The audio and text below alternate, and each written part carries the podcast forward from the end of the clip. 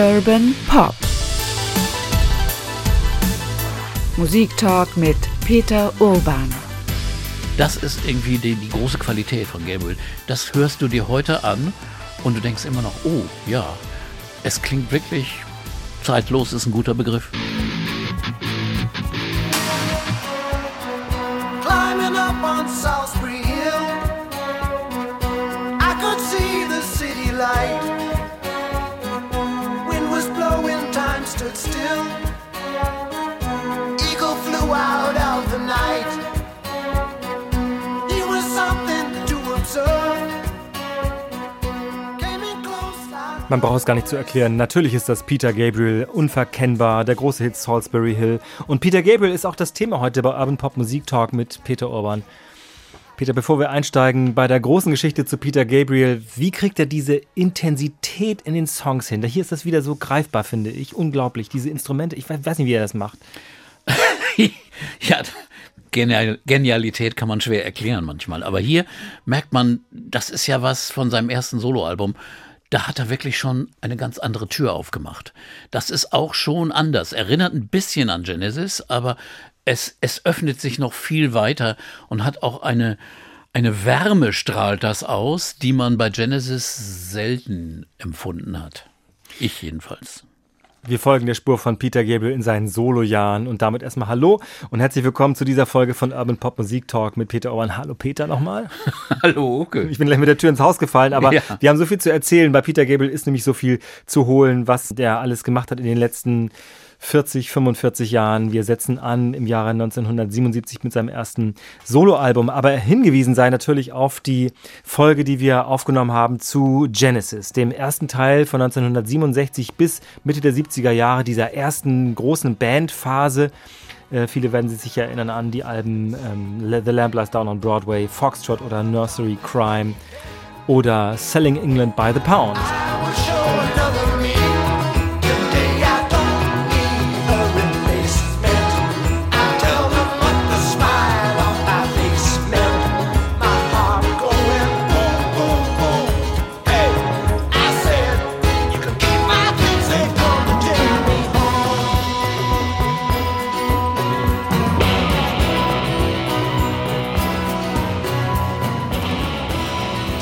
Heute geht es um Peter Gabriel ab dieser Zeit. Er ist ja ausgestiegen bei Genesis, wir hatten darüber gesprochen.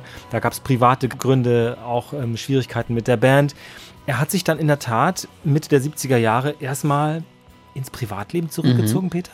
Ja, sein Kind hatte ja eine schwere Geburt hinter sich oder seine Frau auch. Und er wollte, glaube ich, auch bei der Familie sein, aber hat diese Zeit auch genutzt, um nachzudenken und sich neu zu finden.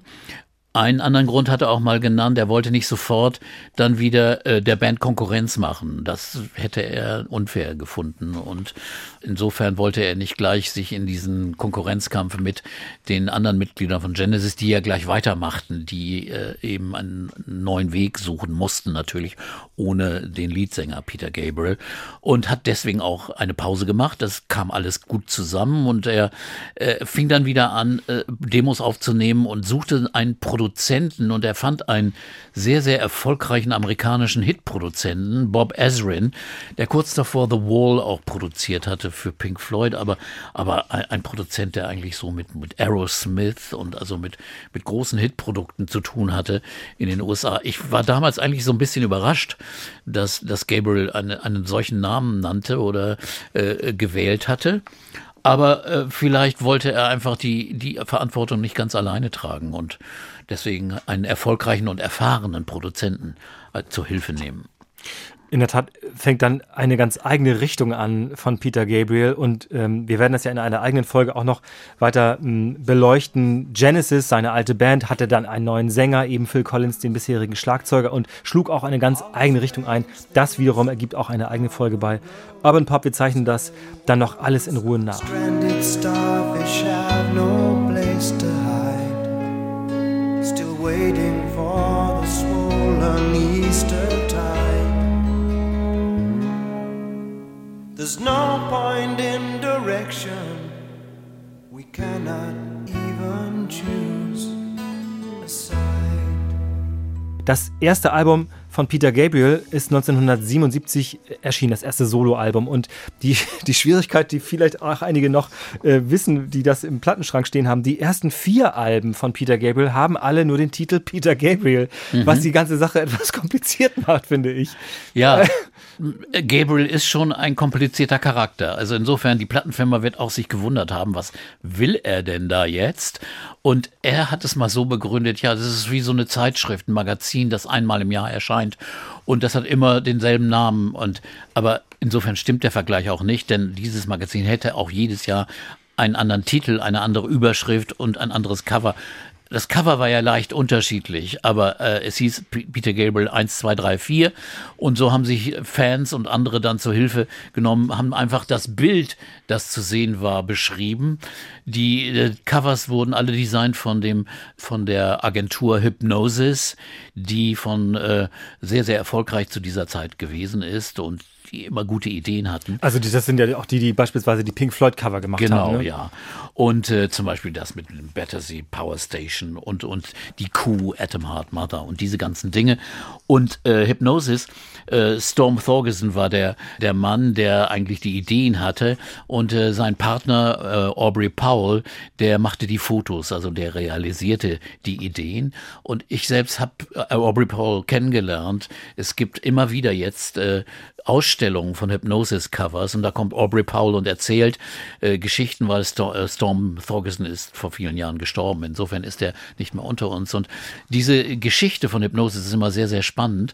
Es gibt im Juli, das als kleiner Hinweis, in Ahrensburg eine Ausstellung, auch mit den Covers. Und der hat mir dann erzählt, zum Beispiel das Cover für Gabriel wurde so gemacht, dann wurde Gabriel in ein Auto gesetzt, das erste, und dann wurde Wasser drüber gespritzt über die Scheibe und dann wurde ein Foto gemacht. Und man sollte aber Gabriel kaum erkennen. Das war immer die Ansage. Der wollte nicht zu sehen sein. Das war also sein Verlangen.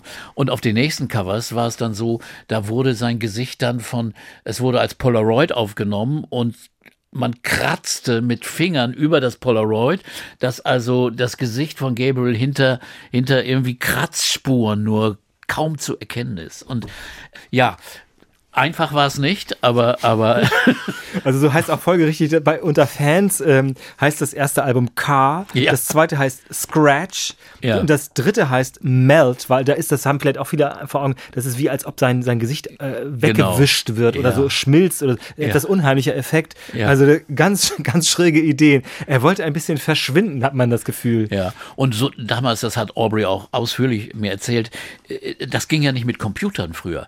Du musstest ja alles realisieren. Du musstest Abzüge machen und dann musstest du die Abzüge irgendwie bearbeiten. Da gab es noch keine Computerbearbeitung von Fotos, sondern da wurde also übergeblendet und dann wurde irgendwie eine Flüssigkeit auf ein Foto geschüttet, dass eben das Gesicht verschwomm. Also das waren rein chemische Vorgänge. Ja, das war die Realität, analoge Zeiten. Ja, das ist eine schräge Geschichte. Peter Gabriel, 1977 mit K, also diesem ersten Album. Hast du eigentlich auf den irgendwie gewartet? Hast du zwischendurch mal gedacht damals bei deinen Sendungen, wo ist eigentlich Peter Gabriel? Oder? Ja, man war schon gespannt, also irgendwie, aber dann kam das Album. Und das war ja gleich dann der Knaller, der Hammer allein. Also ich meine, der Hit war offensichtlich, das war ja von vornherein klar, sonnenklar, das muss ein Monster-Hit werden, Solsbury Hill. Aber auch schon der erste Song, ich meine, das fängt so an. Der Song heißt Moribund, The Bürgermeister. Das fällt schon auf.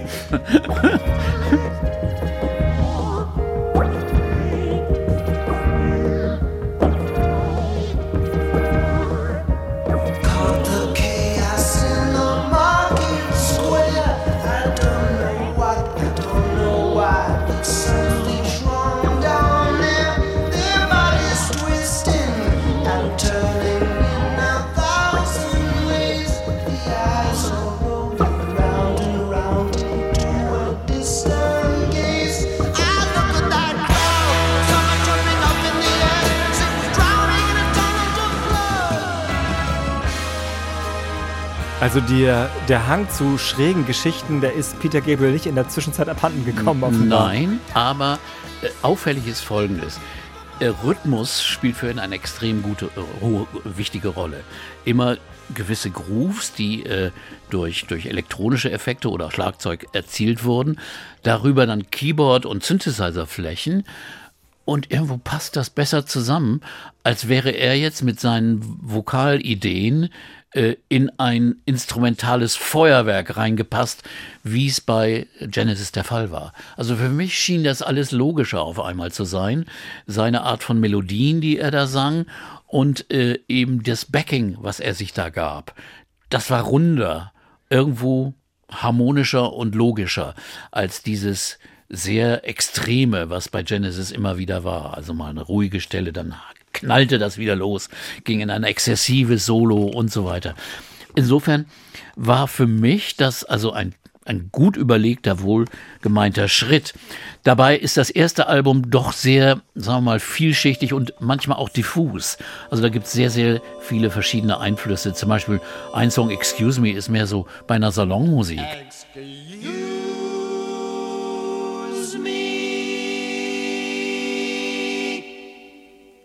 You're wearing out my joie de vie, grabbing those good years again.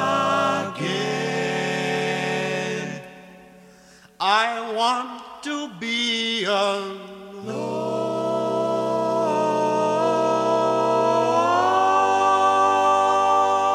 So ein bisschen fröhlicher. Ja, klingt so ein bisschen wie Varieté. So, ja, jemand genau, führt dazu was auf oder so, denkt man. Oder. Ja.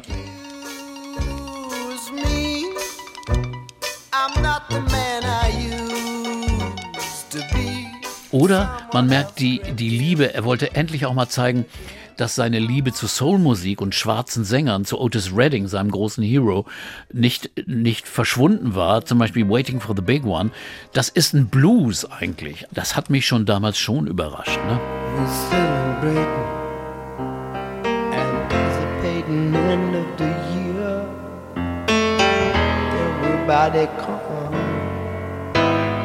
Everybody here.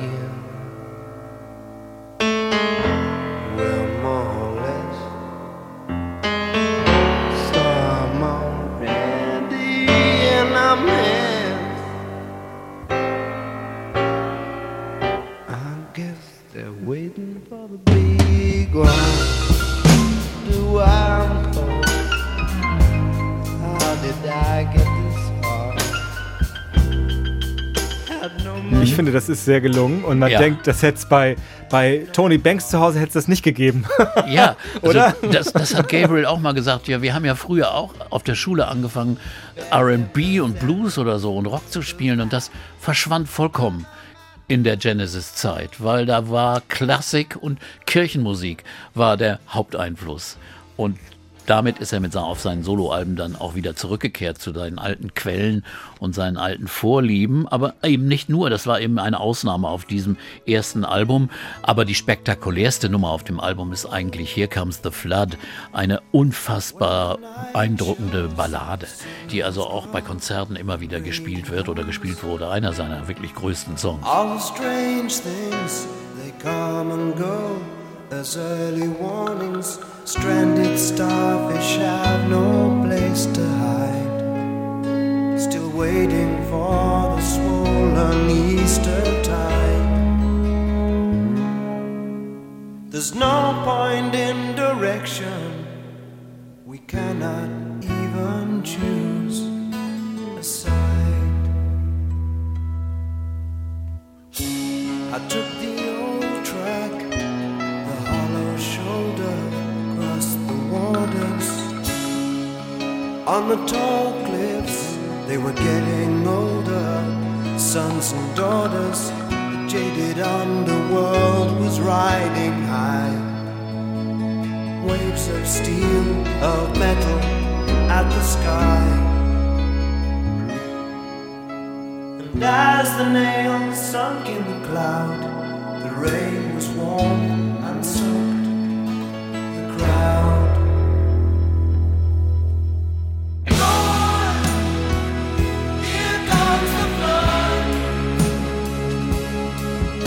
We'll say goodbye to flesh and blood.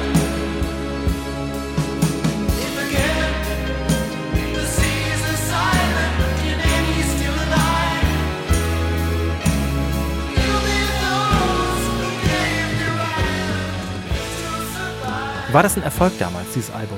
Also Solsbury Hill war sehr erfolgreich, also ein großer Hit, und das Album war auch wirklich relativ, ja, sehr erfolgreich. Mhm. Solsbury Hill ist, wenn man das heute hört, eigentlich nicht richtig gealtert. Ne? Das ist ein Song, den er auch immer noch spielt, logischerweise, ist ja einer seiner größten Hits gewesen, aber man hört, man kann nicht sagen, oh, das klingt ja wie Ende 70er oder Mitte 70er. Ich finde, das ist echt zeitlos. Ja. Das ist irgendwie die große Qualität von Gabriel.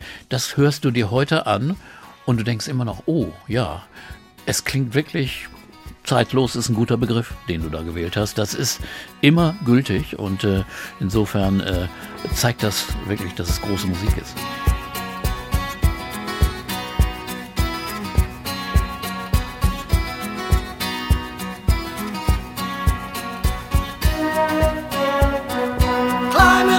Solsbury Hill, I could see the city light.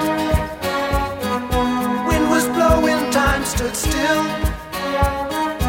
Eagle flew out of the night. It was something to observe. Came in close, I heard a voice, standing, stretching every Peter Gabriel hat dann ja diesen Pfad weiter beschritten. Wir haben ja schon gesprochen, wie die Alben danach heißen. Also das dann kommt Scratch, das ist mit diesem zerkratzten Foto von ihm vorne drauf. Das Cover, hast du schon, ist wieder von Hypnosis gewesen.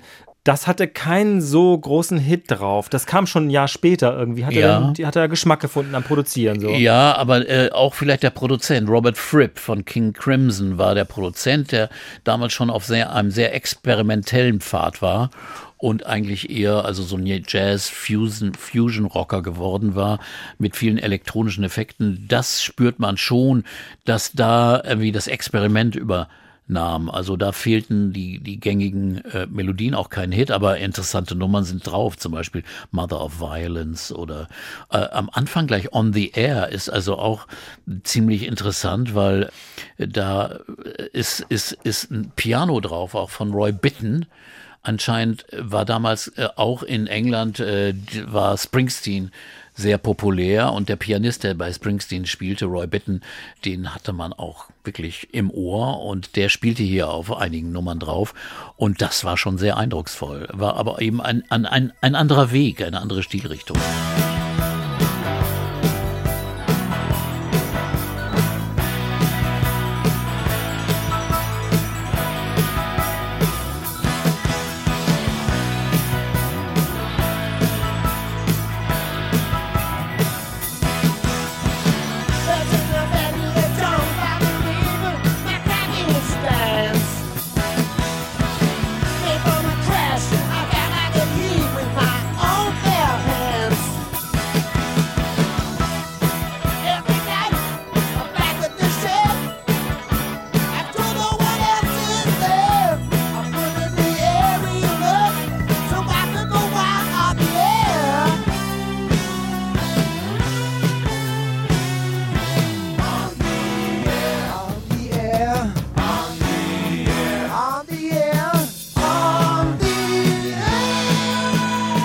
Also da finde ich, kann man schon sagen, na, das klingt aber wie Ende 70er, Anfang 80er, wenn jetzt Peter Gabriels Stimme nicht dabei gewesen wäre. Ja, aber ganz deutlich ist ja Folgendes.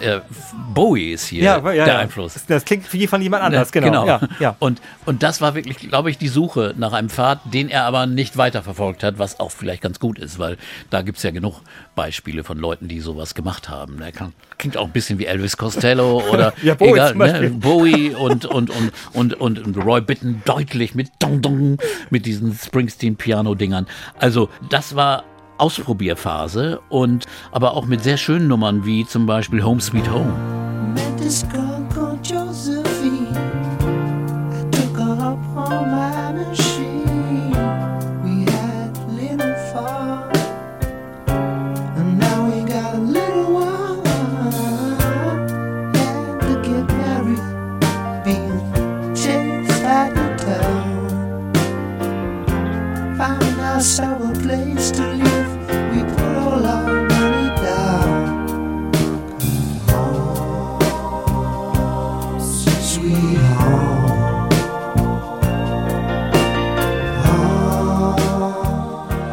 dass er so einen ruhigen Klang hatte. Und du hast auch vorhin mal was gesagt, Billy Joel war auch so beinahe so. Klingt ein bisschen genau, so, wie Billy Joel damals geklungen hat, finde ich recht, so. Ne? Ja. So ein bisschen, wie so ein bisschen auch ein bisschen fett produziert, so, ne? Dass das auch auf der Bühne so ein bisschen knallt irgendwie.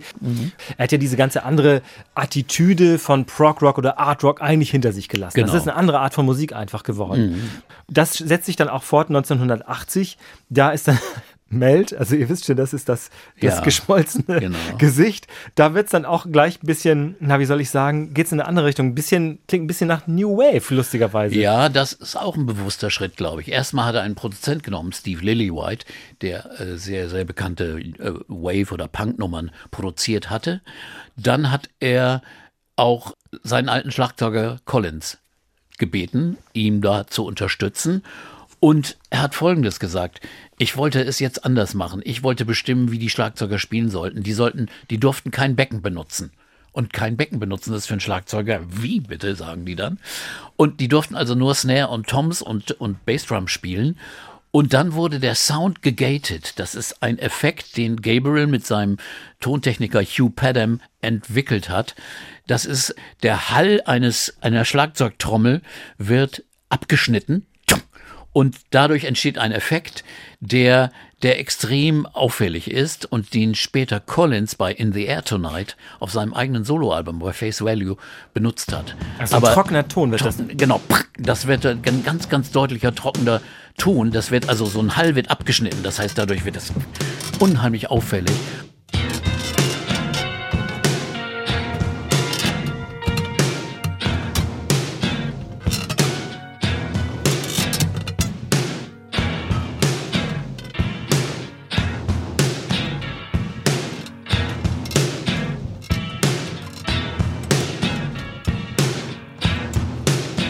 Und diesen Effekt, wurde später überall benutzt, der ist hier entwickelt worden. Das ist eigentlich das erste Stück auf der ersten Platte, Intruder, wo das entwickelt worden ist. Und das hat Collins gespielt und hat das dann übernommen. Dachte, das klingt ja gut. Und dann hat das für sein eigenes Solo. Ah, komm mal, daher kommt das. Das ist ja quasi die berühmteste Schlagzeugphrase der Popmusikgeschichte. Genau, ist also In the Air Tonight. Genau, ist da, also die Idee ist dazu entwickelt worden.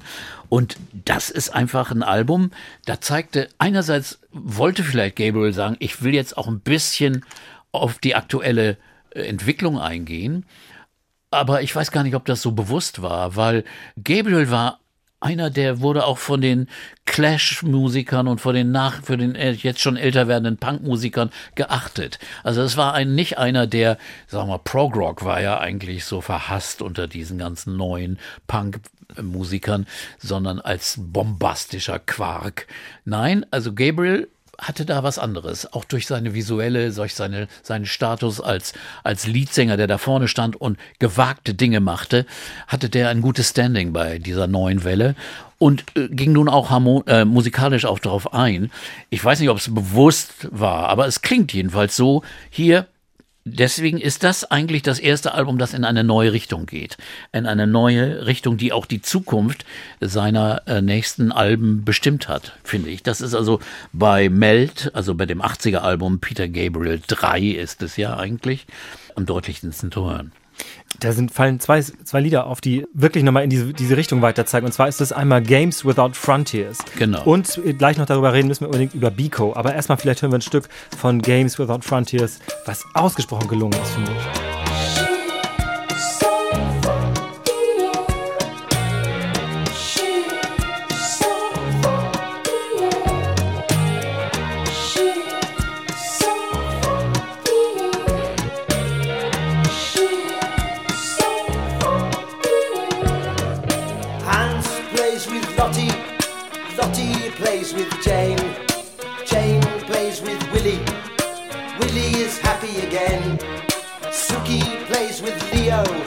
Sasha plays with Brit, Adolf builds a bonfire, Enrico plays with it.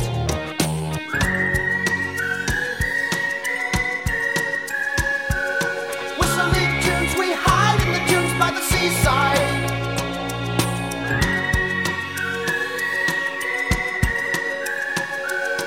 Whistling tunes we're kissing baboons in the jungle. It's a knockout. could kill, they probably will. In games without frontiers, war without tears. Sensationell, ganz toll, oder? Und eben auch ganz spannende rhythmische Phrasen und kein Becken.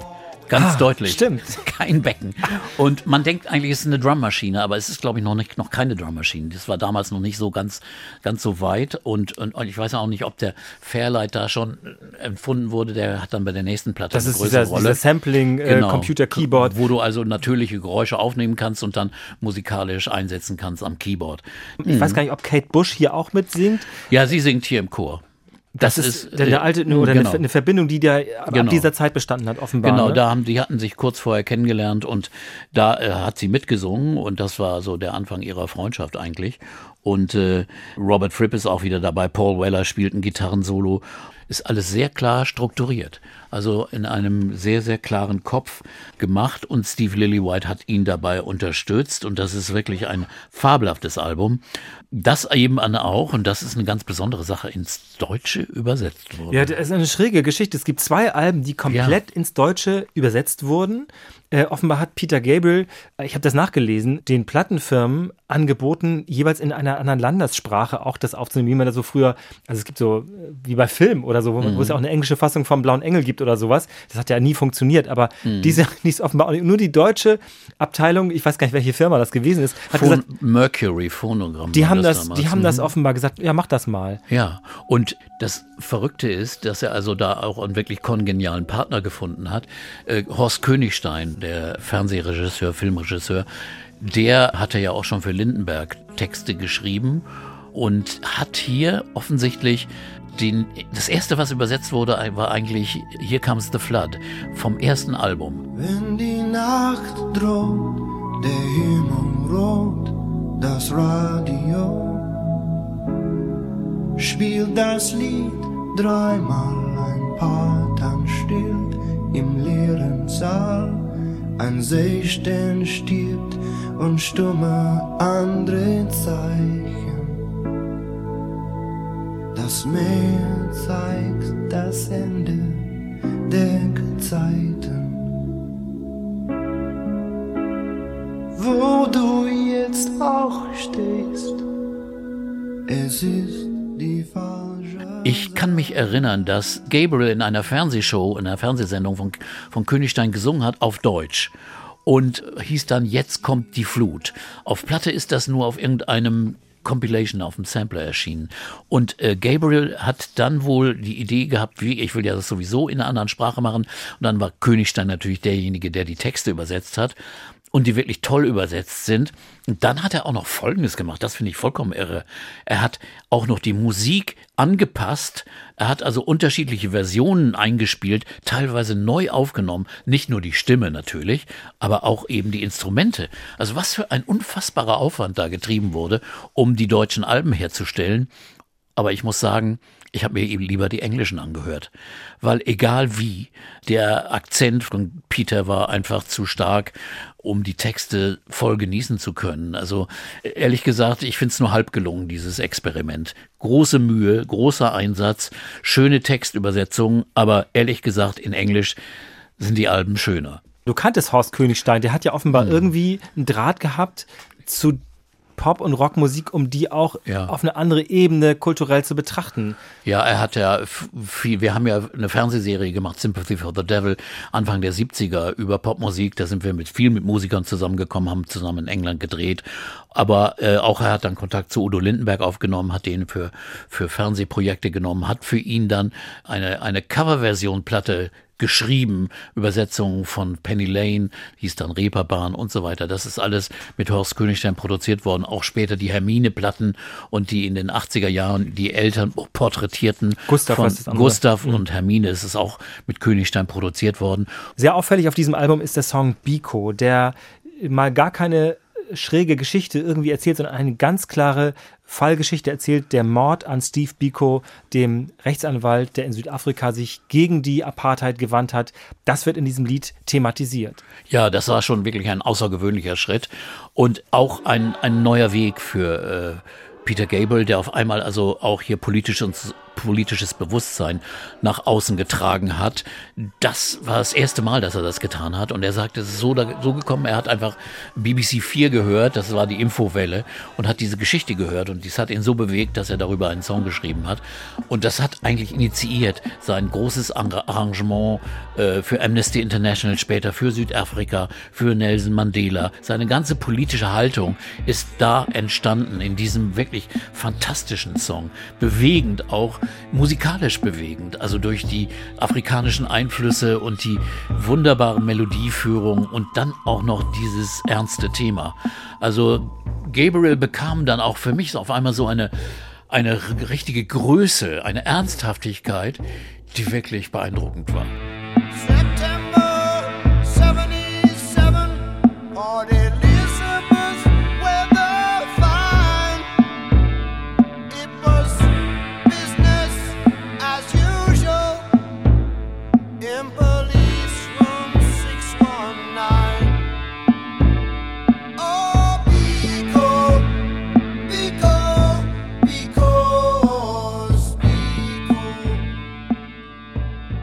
War der Fall des Mordes an Steve Biko, war der dir bekannt zu der Zeit oder wurde er durch den Song bekannt? Da bin ich mir jetzt nicht mehr sicher. Das kann ich, glaube ich, nicht mehr nachvollziehen.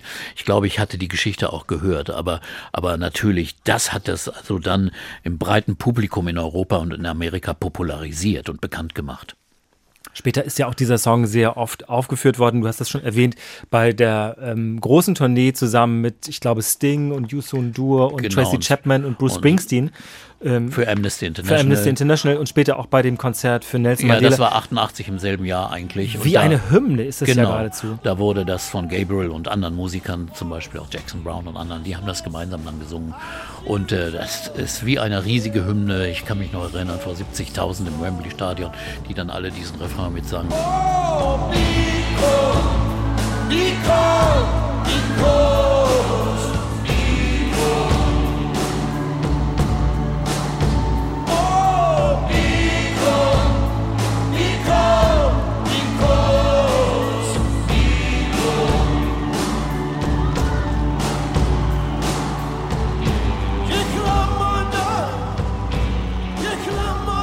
Auch sicherlich eine große Rolle in der Bekämpfung der Apartheid. Das darf man gar nicht unterschätzen. Ich glaube, der kulturelle Einfluss ist hier sehr, sehr wichtig gewesen in der ganzen Welt. Obwohl in Amerika wurde erstmal gesagt, die waren ja immer schon mal sehr, sehr verteidigten ja gerne auch das südafrikanische Regime. Da hat die Plattenfirma damals gesagt zu Gabriel, sag mal, wer kennt denn diesen Biko? Was singt er denn da über so ein Thema? Ja, aber da finde ich dann auch so, Gabriel ließ sich auch nichts gefallen und das ist das Gute an charakterstarker an solchen Leuten, die dann einfach es machen und durchziehen und sich nicht negativ beeinflussen lassen. Wir werden noch sehen, dass wir diese Spur weiterverfolgen, die eben mit Afrika, Südafrika, aber afrikanischer Musik und auch aus anderen Kontinenten zu tun hat. Das kommt zu einem weiteren Engagement in den folgenden Jahren. Dazwischen kommt nochmal ein Album, das hat denn nicht mehr den Titel, ich glaube, das hat die Plattenfirma in Amerika so genannt, das hieß Security. Ja, aber in England und Europa hieß es Peter Gabriel 4. Okay. Und bekam dann den Untertitel Security, weil in Amerika hatten die Nase voll und wollten jetzt einen Titel finden. Das mit dieses Bild mit der Zeitschrift, das finde ich eigentlich ganz gut, muss ich sagen, aber ein bisschen unprofessionell für einen Musiker. Aber gut, die Idee ist eigentlich schön. Was war drauf? Da war in der Tat ein bisschen mehr Percussion zu hören. Man hört ja immer wieder bei Peter Gabriel, auch auf den Songs, die wir jetzt gerade schon angespielt haben, wie wichtig der Rhythmus ist, wie sehr er auf einen Groove achtet. Und das ist auch auf diesem Album zu sehen, finde ich. The Rhythm of the Heat. Es klingt ein bisschen wie Kate Bush, finde ich. Ja, sicherlich ist der Einfluss, die beiden kannten sich ja schon. Und Kate Bush war also jemand, der auch wirklich also mit Gabriel einen guten Draht hatte und ihre Musik war auch sicherlich so, dass sie auch andere Musiker mit beeinflusst hat. Es klingt ein bisschen wie Bush, aber beide klingen wie ähnlich, wie Geschwister. Looking out the window, I see the red dust clear. High up on the red rock stands the shadow with the spear.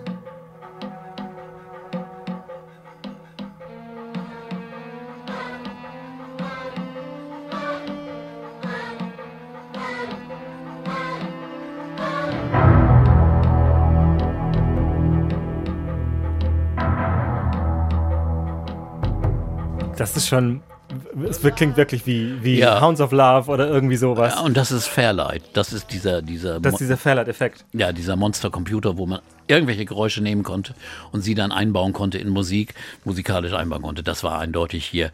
Und ich dachte, als ich das erste Mal hörte und auch jetzt, als ich es wieder gehört habe, dachte, oh, ist das spannend. Das groovt auf einmal in diesen afrikanischen Rhythmus rein und bringt eine Färbung, die einzigartig ist. Also da kommen schon diese Einflüsse, die später für Gabriel auch eine große Rolle gespielt haben, was man früher Weltmusik genannt hat.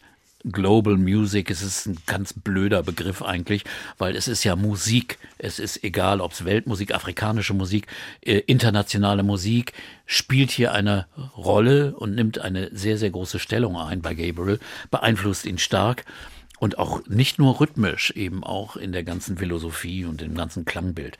Und auch da gibt es wieder eine deutsche Fassung, kurioserweise. Mhm. Shock the Monkey heißt dann auf Deutsch Schock den Affen. Ja, und Shock the Monkey war also auch eine sehr gängige, beinahe eine hitmäßige Nummer, die also thematisch ging es da eben auch um die Darwin-Lehre, also aber rhythmisch unheimlich eindrucksvoll dargestellt.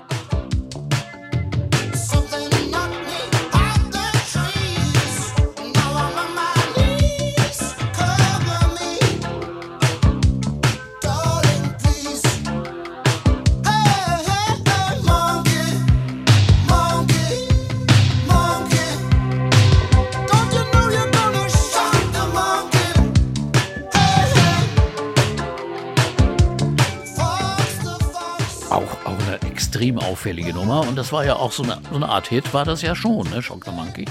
Und aber auch eine wunderbare Ballade auf diesem Album mit Wallflower. Also ganz, ganz spannend, wirklich. Eine aufregende Mischung von Atmosphäre wurde hier auf diesem Album versprüht. Shutters on the windows, no light at all. Damp on the floor, you got damp in the bed. They're trying to get you crazy, get you out of your head. And they feed you scraps, and they feed you lies to lower your defenses. No compromise, nothing you can do. The day can be long, your mind is working overtime, your body's not too strong. Hold on.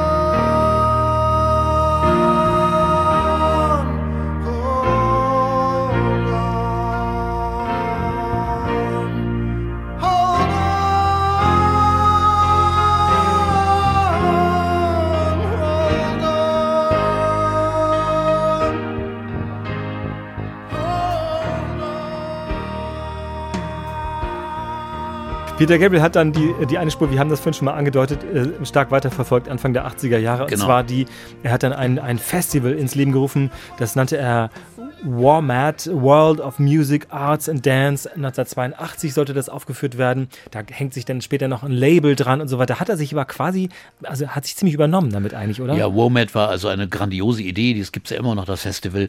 Und er hat aber anscheinend die Kosten nicht richtig eingeschätzt und hatte sich da finanziell übernommen. Und dann hat echt seine alte Band ihm geholfen. Das finde ich also auch eine großartige Geste.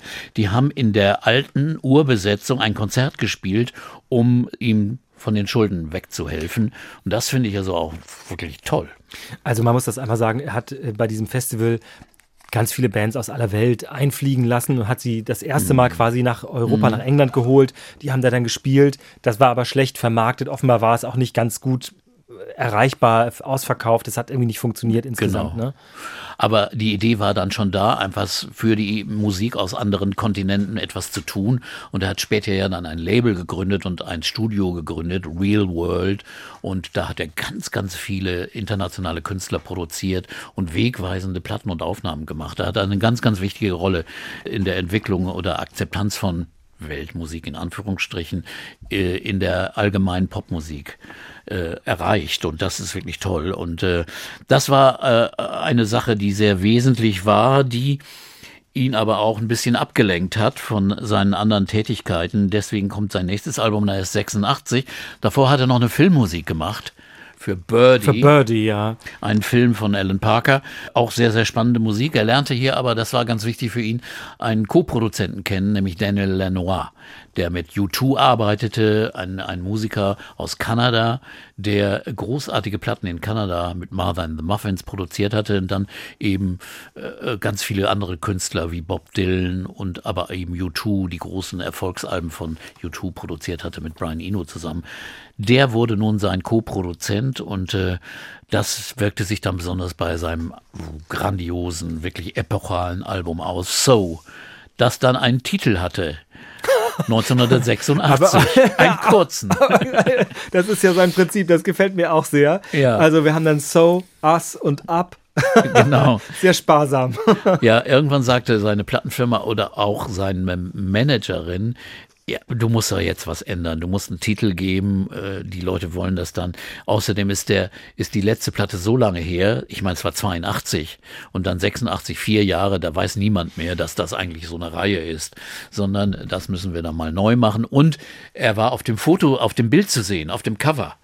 Also deutlich, mal. Ja. Und da konnte jeder sehen, wer dann dahinter steckte. Und vielleicht war es auch die Eitelkeit. Er hatte große Eheprobleme mit seiner Frau Jill. Und die, das sollte man auch noch mal kurz erwähnen, aus der Klatschspalte hier.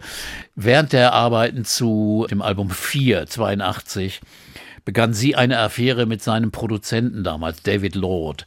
Das war ein Produzent und Keyboarder, der seine Platte mitproduziert hatte. Und er fängt ein Verhältnis mit der Frau seines Chefs an. Nicht die beste Idee, glaube ich. Nicht so richtig gut, aber es gab natürlich große Eheprobleme, die nicht gelöst wurden.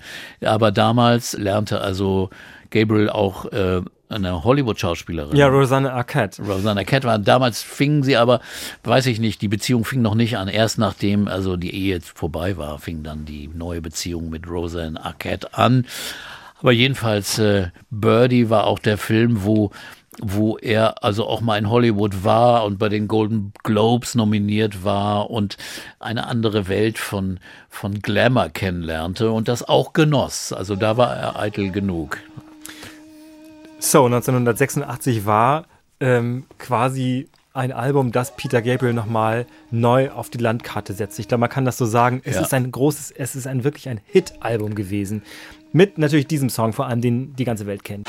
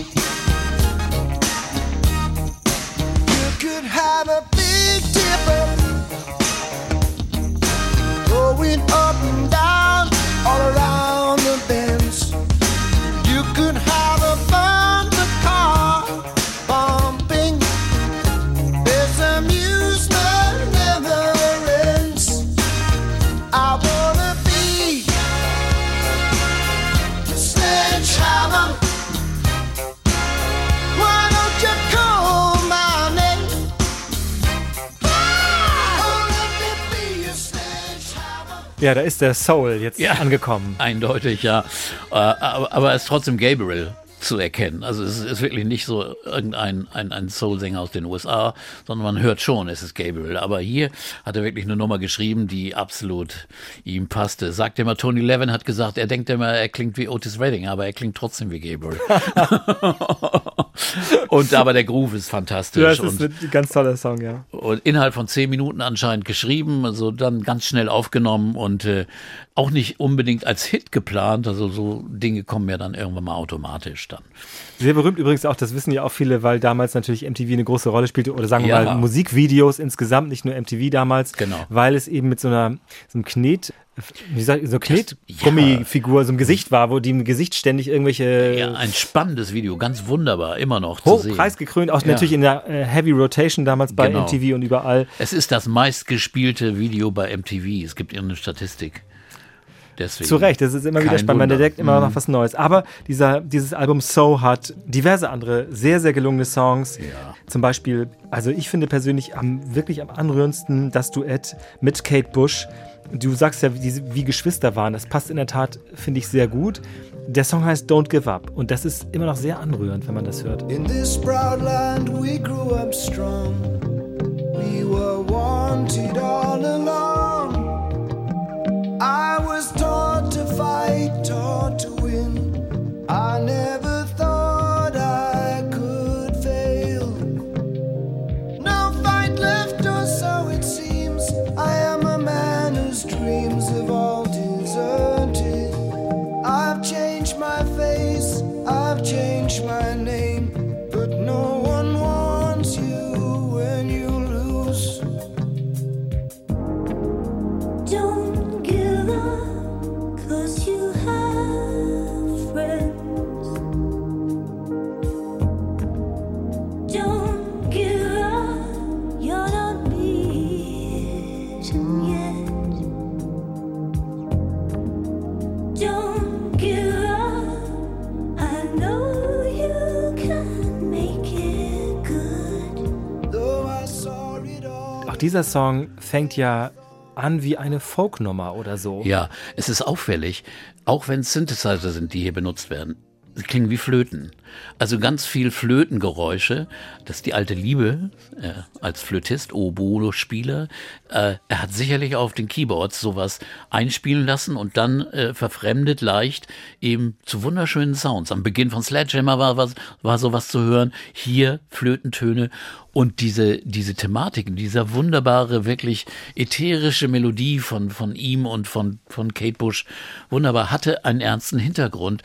Don't Give Up war eigentlich auch wirklich sein politisches Statement. Es war die Zeit von Maggie Thatcher. Also, und er wollte deutlich sagen, gebt nicht auf in eurem Kampf gegen die Ungerechtigkeit, auch in der englischen Klassengesellschaft.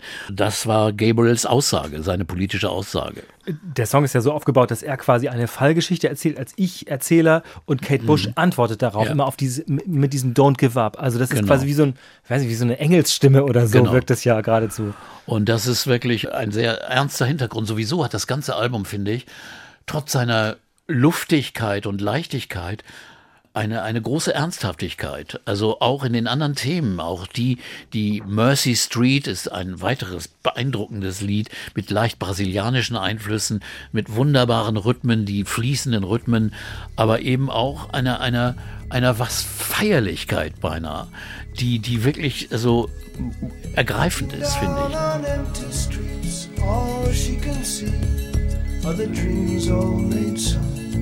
ich. All of the buildings, all of the cars were once just a dream in somebody's head. She pictures the broken glass, pictures the steam. She pictures a soul with no leak at the seams. Take the boat out, wait until darkness. Let's take the boat out. Wait until darkness comes. Also das Album hat auf vielen Ebenen so viel an Größe und Aussagekraft, wie ich kaum ein anderes Album empfinde. Jetzt, als ich es wieder gehört habe, ich habe es ja auch, man hört ja Alben nicht ständig und dann habe ich dieses wieder gehört, dachte, mein Gott, ist das gut. Und man vergisst es so leicht. Das ist wirklich eines der allerbesten Alben aller Zeiten und das ist garantiert der Fall hier. Es ist offenbar tatsächlich so gewesen, dass Peter Gabriel mehrere Menschen geschrieben haben, die offenbar sehr verzweifelt gewesen sind oder womöglich sogar kurz davor sich selbst das Leben zu nehmen oder so, sagen wir mal, was anzutun, und haben dann eben gesagt, dieser Song, Don't Give Up, hat mich gerettet. Ja. Dieser Song, diese Musik, das muss man, und das ist ja eine unglaubliche Geschichte eigentlich. Ja, ja. Das glaube ich sofort, aber auch, und auch Mercy Street ist ja auch ein Lied, der hat also mit Vergebung, mit Gnade und so weiter zu tun. Und es ist wirklich eine Philosophie auch dahinter. Er hat sich sehr mit Psychologie und solchen Dingen und Therapie beschäftigt in der Zeit, dass er, glaube ich, auch gewisse Dinge, auch schon auf seinem letzten Album war ein Song Lay Your Hands on Me. Das hat er auch mit Selbstheilungskräften, und vieles von diesem Album hat heilende Wirkung, finde ich. Also nicht nur durch die schöne Musik, sondern auch durch die Aussagen der Songs und der Texte hat das Ganze sehr, sehr heilende Wirkung. Das ist eine Qualität bei Gabriels Platten. Da müssen wir auch noch mal kurz anfügen, in der Zeit von Lay Your Hands on Me, 82, hatte er auch begonnen, sich ins Publikum zu werfen. Das war ja früher bei Punkbands so und bei Iggy Pop so die Größe, ein Bühnentrick, und das war bei Gabriel und bei der Art von Musik eigentlich nicht normal. Er ließ sich dann rückwärts ins Publikum fallen, und das wurde so ein Ritual, das bei seinen Konzerten immer noch ausgeführt wird. Zurück zu So, da gibt es also auch noch einen wunderbar bewegenden Song über Liebe, In Your Eyes, also der dann auch wieder die Nähe zur afrikanischen Musik, da singt Youssou N'Dour, singt dann die Strophe und dieses zweite Vocal. Auch das ist wirklich höchst eindrucksvoll. In your eyes, the light, the heat, your eyes, I am complete, your eyes, see the doorway, your eyes, the thousand churches, your eyes, the resolution, your of all the fruitless searches. Oh, I see the light and the heat. Oh, I wanna be that complete. Musik vom Album So von 1986, In Your Eyes. Ich finde, auffällig ist, dass bei allen Klängen, die natürlich in diese Produktionszeit passen, also in die 80er Jahre, hat es nichts Kaltes, weil seine Stimme so unglaublich wirkt, oder? Nee, das ist ja das Irre. Eigentlich sind Produktionen aus den 80ern heute kaum mehr anzuhören, weil sie immer nur diese Synthi-Drums haben und kalt klingen. Ja, so klirrende Songs. Und hier, bei dem Album, überhaupt nicht. Es klingt warm und voll und rund. Es ist so vielschichtig, auch was hier in dieser Nummer rhythmisch passiert. Das vibriert, das klingelt, das läuft, und eins hat er getan, hier ist das Becken benutzt wieder. Also da hat er sich geändert, aber es ist sowas von fließend und wippend und überhaupt nicht kalt, obwohl auch viele sicherlich Syndrums und Drummaschinen benutzt worden sind. Das ist einfach eine Qualität und eine Größe, die andere nicht hingekriegt haben, und das ist ihnen das Außergewöhnliche an diesem Album. Kurioserweise ist es 86 rausgekommen, als auch gerade Genesis, wir werden in dieser Folge dann darüber reden, ja auch mit Invisible Touch ganz groß rausgekommen sind als Band nochmal. Also verschiedene andere Höhepunkte gab es ja vorher auch schon, aber man konkurrierte lustigerweise ja dann miteinander. Auch Steve Hackett hatte eine eigene Band damals, die nicht ganz unerfolgreich war, aber das nur mal ganz am Rande. Peter Gabriel hat dann das Engagement für Menschenrechte, für Südafrika, aber insgesamt für Amnesty International ausgeweitet und hat nach einer, ja, es war richtig eine Tournee, glaube ich, ne? Mhm, genau, also er hat auf verschiedenen Konzerten zuerst gespielt, Human Rights Konzerten, und dann hat er bei diesem Kreuzzug praktisch teilgenommen. Das war in Südamerika trat man auf, in Nordamerika, in Kanada und so weiter. Es war eine richtig längere Tournee mit Sting, Youssou N'Dour, Tracy Chapman, Peter Gabriel, Bruce Springsteen, und Gabriel sagt selbst, das war eine der schönsten Zeiten seines Lebens. Es muss eine wunderbare Harmonie auf dieser Tournee gewesen sein, und auch mit diesem ernsten Anlass, Menschenrechte zu propagieren, und auch in diesen Ländern, wo also auch, es wurde ja auch in Chile gespielt und so weiter, also in Dingen, wo also Menschenrechte mal ein Thema gewesen waren, in Argentinien und so weiter. Das war also eine ganz, ganz wichtige Tournee. Und er ist aufgetreten beim Konzert für Nelson Mandela. Genau, aber bei dem zweiten, also bei dem Konzert für Mandela zum 70. Geburtstag und dann später auch nochmal, als dann Mandela schon frei war, da hat Mandela auch ein Konzert initiiert und veranstalten lassen und da ist er auch aufgetreten und er hat immer einen sehr, sehr guten Kontakt zu Mandela gehabt. Mandela hat dann mal vorgeschlagen, einen Rat der Älteren, wie früher in afrikanischen Stämmen der Ältesten, der Waisenrat. Und da sollten Ex-Präsidenten dabei sein, Politiker, Künstler und Gabriel war einer der Eingeladenen und der war, das Ganze wurde dann von Bischof Tutu zusammengeführt und er gehörte zu diesem Rat der Elder, so hieß der Rat. Und das war auch eine wichtige Rolle, die Gabriel gespielt hat. Sowieso ist, das können wir vielleicht auch mal vorziehen, auch er ist später ausgezeichnet worden mit dem Preis The Man of Peace von den Nobelpreisträgern des Friedensnobelpreises, die treffen sich einmal, ich weiß nicht wie oft, und dann vergeben sie diesen Titel Man of Peace. Das hat Gabriel erhalten. Eine unglaubliche Ehre, ne? Ja, extreme Ehre. Und er hat seine Aktivitäten für Amnesty International so weitergeführt, dass er ein Netzwerk gegründet hat. Witness heißt das, Zeuge. Und das ist ein Online-Portal, das hat er initiiert, bezahlt und gegründet, wo Menschenrechtsverletzungen online sofort dokumentiert werden können. Das gibt es aufgrund von Gabriels Initiative. Also auch da ist er wegweisend wichtig gewesen. Also das hat einen großen Teil seines Lebens von da an bestimmt. Und insofern ist das auch eine außergewöhnliche Rolle. Nun sagt man ja zu leicht, ja, der ist ja prominent, der kann das ja so machen. Andere machen es aber nicht. Und hat schon ziemlich durchgezogen, muss man sagen. Genau, und das ist eben das Beeindruckende daran, an solchen Leuten. Hm. Wir haben ja schon gesprochen über Birdie, über den Soundtrack, das war ja so eine Vietnamkriegsgeschichte. Er hat dann noch einen Soundtrack gemacht in dieser Zeit, und zwar für einen Martin Scorsese-Film, und zwar The Last Temptation of Christ, die letzte Versuchung Christi, der mit Willem Dafoe, glaube ich, ist, und ein sehr umstrittener Film damals war.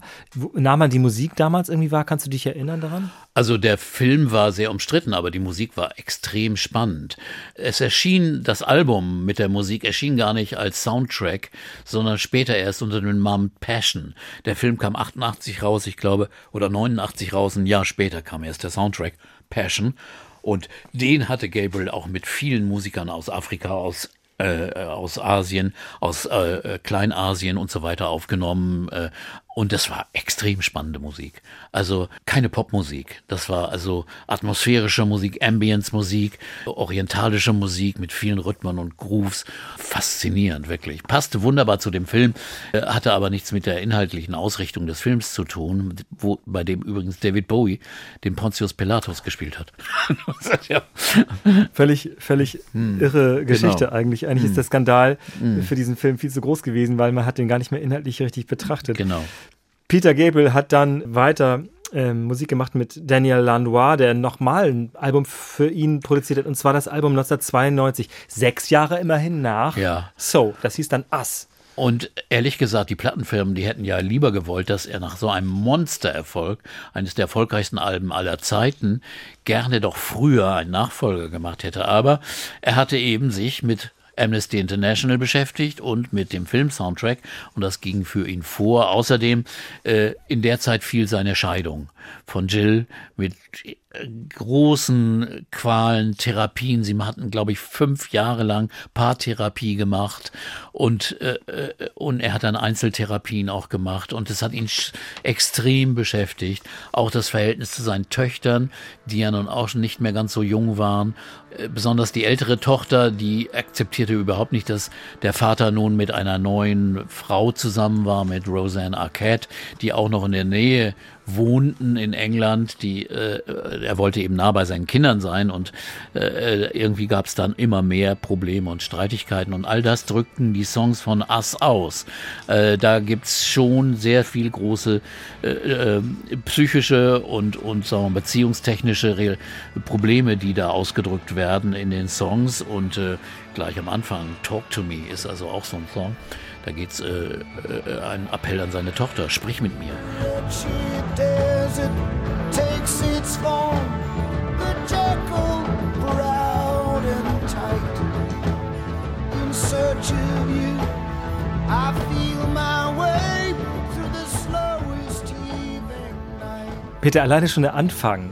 Wir haben hier Percussion zu hören, und wir haben einen Dudelsack, und wir haben diese reinrutschende Gitarre, die da, oder was ist das? Was ist das für ein Geräusch? Das ist eine Mischung aus Synthesizer, Dudelsack, Gitarrengeräuschen und dann kommt diese Stimme, die wir jetzt nur ganz kurz gehört haben, die sehr intim klingt auf einmal. Denn das ist auch schon auffällig. Hier ist sehr voller, viel voller arrangiert worden.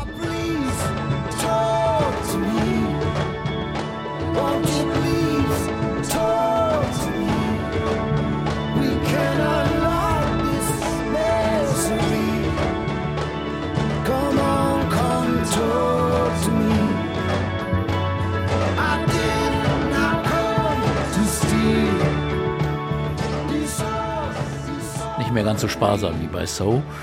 Egal warum, jedenfalls, aber wenn die Stimme nachher deutlich zu hören ist, ist ja klar, ist die Meinung zu sehen und dann gibt es also auch wieder andere Songs drauf, wie Blood of Eden, wunderbar. Ein Duett mit Sinead O'Connor.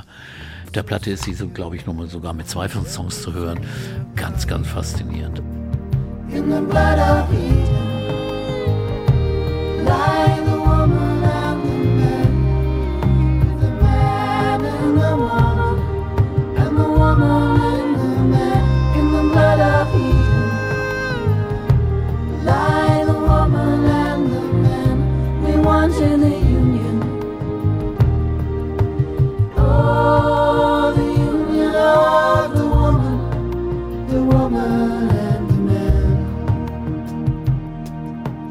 Oder zum Beispiel Washing of the Water. Ganz, ganz wirklich bewegende Ballade.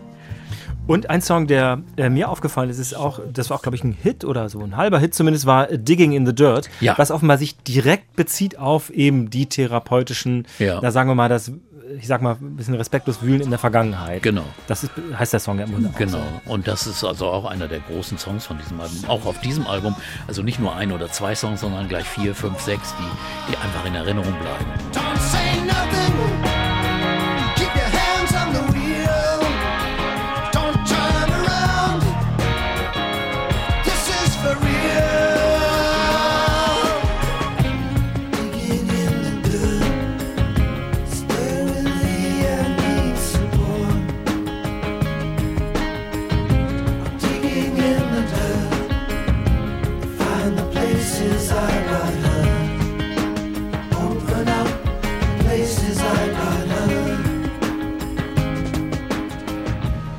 Peter Gabriel hat sich dann ja einen wirklich großartigen Ruf erspielt als Live-Künstler, mit seiner Band vermutlich irgendwie zusammen. Also es war unfassbar inspirierend, das zu sehen.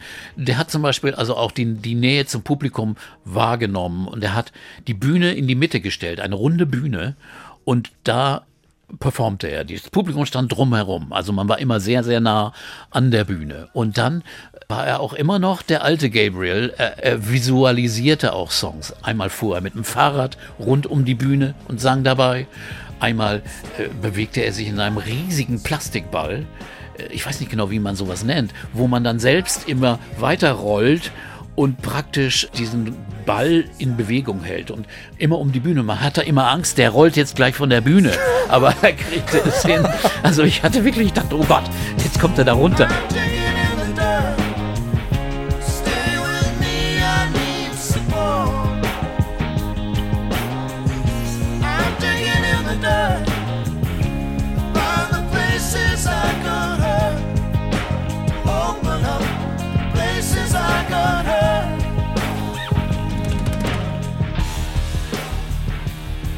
Und musikalisch in einer Top-Qualität.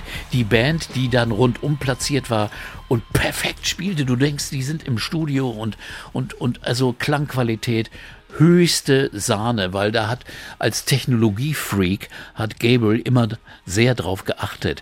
Man sollte nämlich auch mal betonen, er hat ganz viele Technologiefirmen mitfinanziert und nachher teuer verkauft. Er hat zum Beispiel eine Firma, die CD-ROMs für Musik und Videos entwickelt hat. Die hat er begründet und finanziert.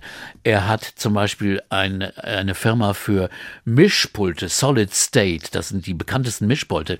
Die hat er aufgekauft mit einem Partner, dann später teuer weiter wieder verkauft. Oder er hat auch den ersten Online-Download-Service gegründet für Musikdownloads. Also er war wirklich Pionier auch auf dieser Ebene. Alles sehr lukrativ, weil er dann für vielfache Investitionen hat er das dann an Nokia oder sowas verkauft.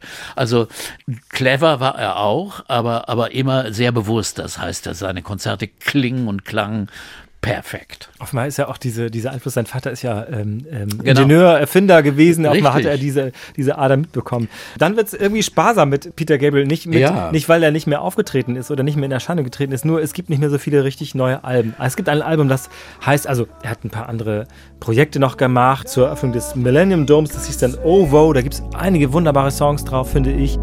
I could hold back the time with my dad by my side, dogs, plows and bows, we move through each pole. Andere Sachen bleiben für mich irgendwie rätselhaft. Ja. Aber nochmal, das Live-Album Secret World Live sollte man unbedingt erwähnen. Das ist ein Doppelalbum, was also die beste Phase seiner Live-Arbeit wirklich dokumentiert. Das kann man sich gerne unbedingt anhören. Aber wie gesagt, hat er dann weitergemacht mit Ovo und dann anderen Film-Soundtrack und hat dann irgendwann 2000 etwa wieder angefangen, ein neues Album für sich mit neuen Songs aufzunehmen, das dann Up hieß. Wir haben es ja schon genannt. Das wirkt dann ja, ein bisschen düsterer, ne? Ein bisschen düster wirkt es, finde ich. Es wirkt komplizierter. Man hofft natürlich auf nochmal sowas wie Us oder ja, So, aber das ist ja auch ein bisschen auch zu groß. Die Erwartungen sind natürlich wahnsinnig groß. Ich finde, es sind trotzdem einige sehr bewegende Songs drauf. Einige Songs brechen in der Mitte aus oder werden dann auf einmal laut. Das erinnert fast an so eine Genesis-Phase, wo man ja auch mal denkt, oh, das fängt ja ganz harmonisch an und dann geht's irgendwie ab. Aber ich fand am gelungensten eigentlich The Barry Williams Show. Das ist offenbar, da wird offenbar so das Talkshow-Klatschwesen mit kritisiert. Das finde ich wirklich ganz toll. Ja.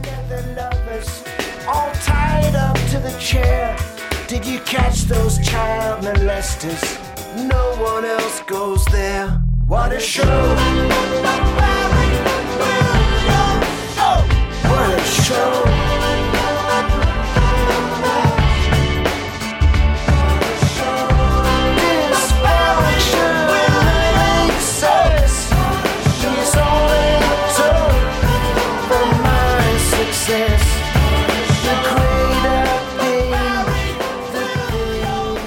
Und in der Zeit tritt auch eine neue Frau in seine Familie.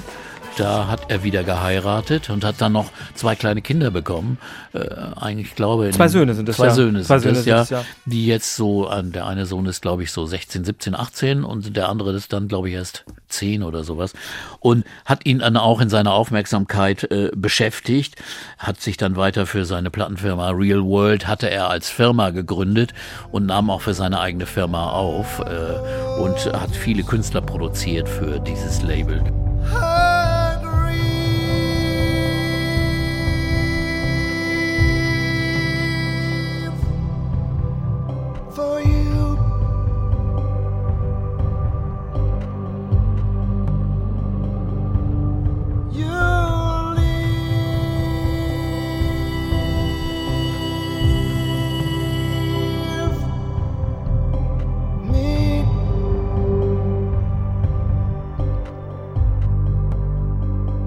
Also da ist er weiter aktiv geblieben, aber er ist mit eigenen Platten nicht in Erscheinung getreten. Bis 2010 oder 2011 war es dann das Album Scratch My Back. Das ist dann ein Album, das Coverversionen mit Orchester, wunderbaren Orchesterarrangements featurete und mit dem er auch auf Tournee gegangen ist. Ich persönlich fand es ganz spannend, weil es ganz neue Aspekte von bekannten Songs oder auch unbekannten Songs darbot. Heroes in einer sehr interessanten Version. Also den bekannten Bowie-Song, genau. Oder The Boy in the Bubble von Paul Simon. Ja, das fand ich noch nicht so gelungen. Aber das ist erstaunlich, finde ich, wo er die Songs alle hernimmt. Genau. Das finde ich aber einer, zum Beispiel ein Elbow, der englischen Band Mirrorball, sehr, sehr spannende Version. Und von der amerikanischen Band Magnetic Fields, The Book of Love. Das ist eigentlich mit der schönste Song darauf. It's full of flowers and heart-shaped boxes and things we're all too young to know, but I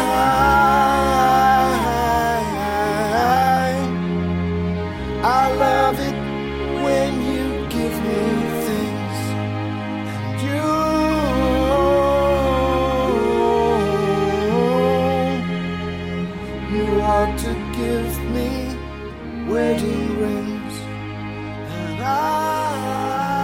Das war ein Projekt, das er durchzog. Eigentlich sollte es auch gleichzeitig mit einem anderen Projekt erscheinen, wo dann die Künstler, die er gecovert hat, Version von seinen eigenen Stücken, von Gabriel-Stücken singen sollten. Das klappte aber logistisch nicht. Erschien erst 3 Jahre später und war dann weniger gelungen, fand ich jedenfalls. Er hat diese Form, Songs aufzunehmen, nochmal weitergetrieben. Und zwar nicht mit Fremdmaterial, sondern mit eigenen Songs. Also Coverversion von sich selbst sozusagen. Neuedition, wenn du so willst. Mit einem großen Orchester. Und das ist auch auf Tournee gegangen. Und da stand, ich weiß das noch genau, auf den Plakaten stand drauf, No Drums. Ja, das stimmt. Und das Ganze hieß New Blood, also New Blood. Neues Blut und dann mit Orchester. Also und dann nachher Live Blood. Eben. Genau. Und dann wurden da eben auch Solsbury Hill oder so etwas gesungen. Genau.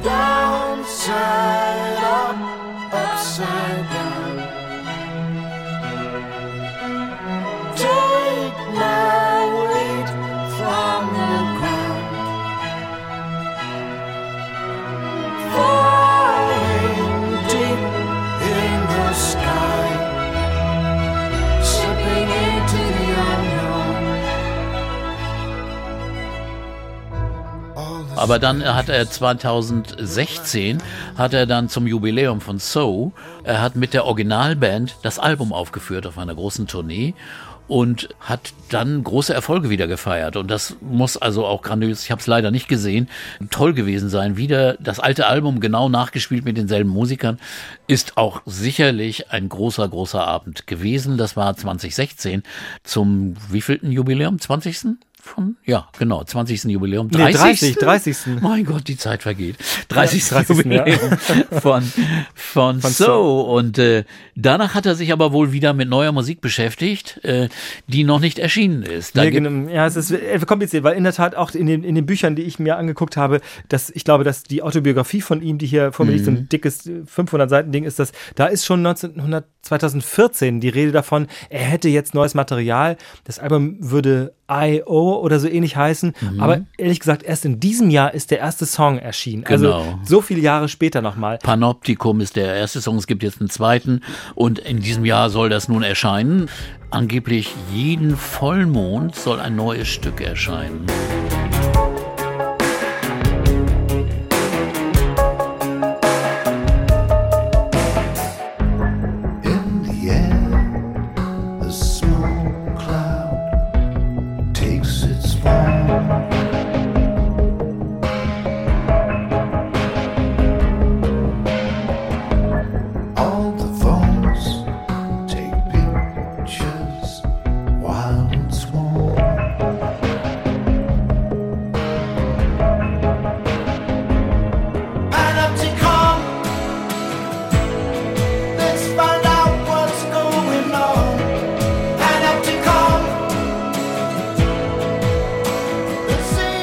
Bewusst auch immer Auszeiten für die Familie genommen. Ich glaube, er hat sogar zwischendurch immer gesagt, ich gehe jetzt mal ein Jahr, werdet ihr nichts von mir hören. Also das hat er immer wieder gemacht, auch ganz bewusst, glaube ich, also ist natürlich Privatsache, finde ich auch, aber vermutlich um dieser neuen Familie irgendwie gerechter zu werden, als es vielleicht bei seiner ersten Familie der Fall war. Aber wie gesagt, das... Und er ist 73, darf man nicht vergessen. Also da fließen dann vielleicht die Ideen auch nicht mehr ganz so stark. Aber das, was man hört, klingt sehr, sehr normal, harmonisch, Panoptikum klingt wie aus den 80er Jahren, ehrlich gesagt. Und man kann sich freuen auf das neue Album. Und er kommt auf Tour. Und er ist auf Tour. Und zwar hat er Daten Ende Mai schon, glaube ich.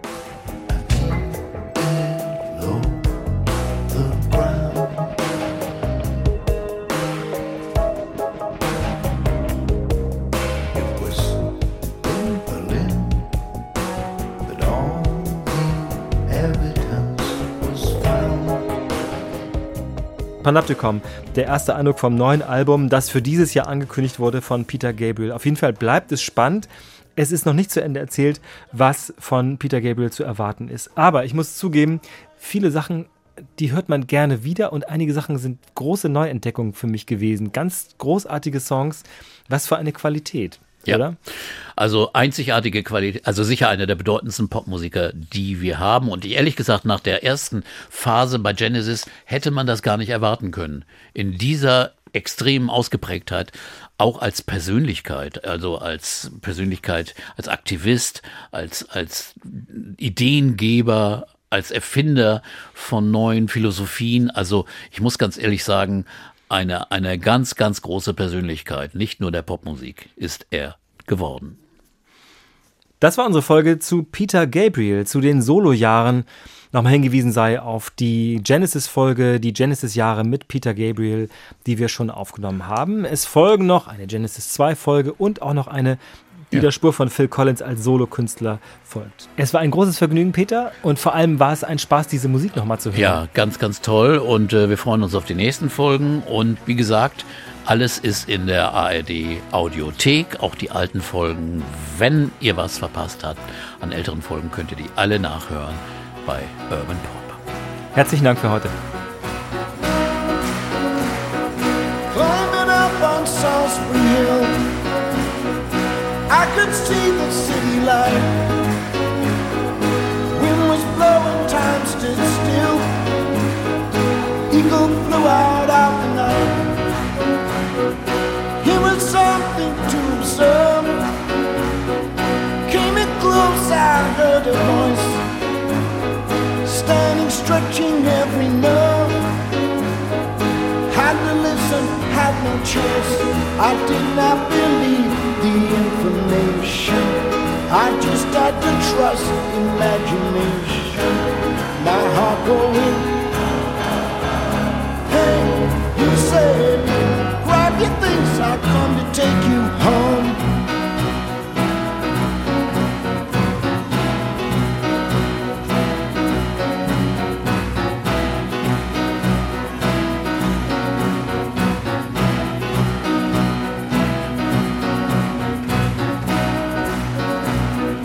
Given silence, I resigned. My friends would think I was a nut.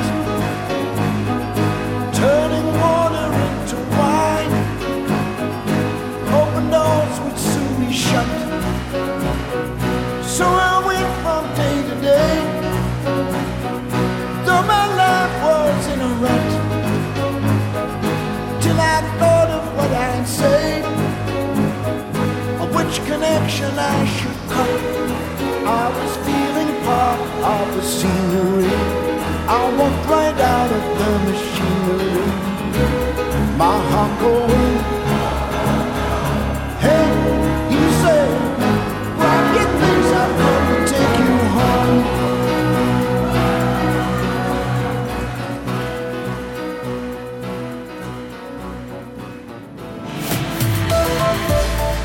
Hallo, mein Name ist Viktoria Michalzack. Gemeinsam mit Journalistinnen und Journalisten der ARD nehme ich mir jeden Tag Zeit für die wichtigen Fragen. Also diese Überwachung ist allgegenwärtig. Wie geht's denn den Menschen da, die du getroffen hast? Für packende Geschichten. Also ich stelle mir einfach vor, die blättern durch die Tagebücher und sagen, ja, so muss es gewesen sein. Hitler wusste nicht vom Holocaust. Das ist eigentlich unfassbar, wenn man denkt, wie nah wir an eine Rehabilitierung von Adolf Hitler gekommen sind. Und investigative Recherchen. Was lag wirklich wann vor, was lag auf dem Tisch und wie umfassend war wirklich dieser Machtmissbrauch, der da stattgefunden haben soll? Also ihr habt rausgefunden, das muss schon viel früher bekannt gewesen sein. Ja. Jeden Montag bis Freitag liefern wir täglich ein Thema in aller Tiefe bei 11KM, der Tagesschau-Podcast, in der ARD-Audiothek und überall, wo es Podcasts gibt.